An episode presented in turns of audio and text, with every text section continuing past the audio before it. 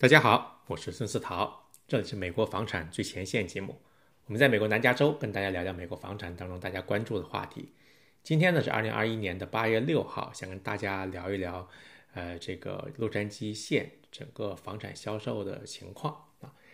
那现在呢又是月初了，就是老规矩，我们每个月的月初呢都跟大家聊一聊上一个月的呃整个南加州的一些房产销售的情况啊，刚好呢现在也是夏季，我们。呃，前几个月就是这个预测的这个整个这个夏天呢，是应该是不错的。那呃，这个数据是怎么显示的呢？其实呃，可能对听众来说的话，可能是可能没有想到的一点，就是说七月份的房产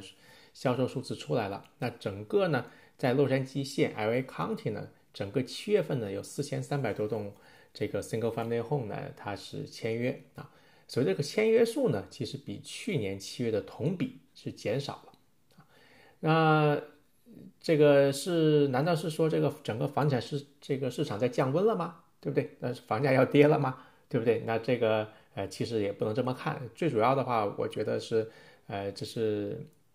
还有一个数字，就是说整个在七月份上市的房子，就 listing，比去年的同比呢也是大幅减少了。那就说明什么？是上市的，就是整个的房子，呃，在拿出来卖的比较少了啊，所以的话也就造成了整个签约量也就是减少了啊，所以我觉得是可能是这样的一个逻辑呢，是更合理一点啊。呃，那另外一个呃这个数呃数据的话，就是在这个城县啊，可能是比洛杉矶县还是更明显。这个呃，像城县的话，它是呃七月份的时候。上市的呃房子，还有这个签约的这个 single family home 呢，都是比去年七月份大幅减少，可能这个降幅的话，比洛杉矶这边还要多啊。那基本上呃就显示了一点了，我觉得主要就是说，现在整个南加州市场上房这个房主是惜售，这可能他不太想卖这个房子，那没有卖房子少了，那买房子人还挺多的，那可能这个供需关系的话，还是呃还是存在。现在呢。嗯，这就是一个很大的一个问题。整个市场上供大家挑选的房子，比如说我们带客户看房的时候，可能在同一个区域里面，呃，就要么就特别贵，要么就是这个选择的呃范围就比较小，嗯，可能不会像前些年，可能我们挑选的余地就比较大一点啊。那不光是这个 single family home，就所谓的这个独栋住宅也好，还包括公寓也是呃有类似的这个情况。所以话，可能如果您现在是买房子的话，可能呃，可能要我们在网上先看一下，看一下之后的话，这样的房子如果感兴趣的话，我们实地去看。但是你会发现，其实你能看的房子其实并没有像你想象的那么多啊。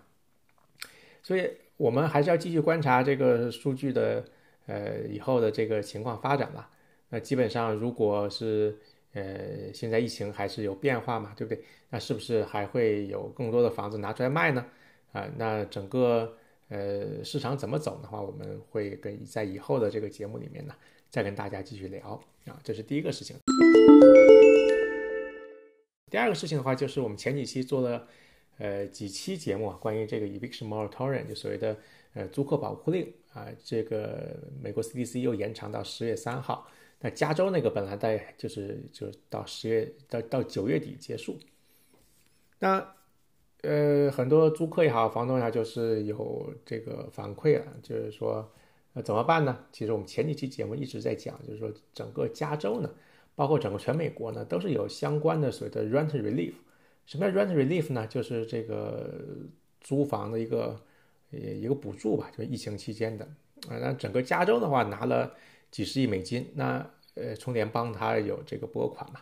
那现在呃，根据一些统计数字的话，呃，整个加州差不多有九万多户，从四月份就是开始申请，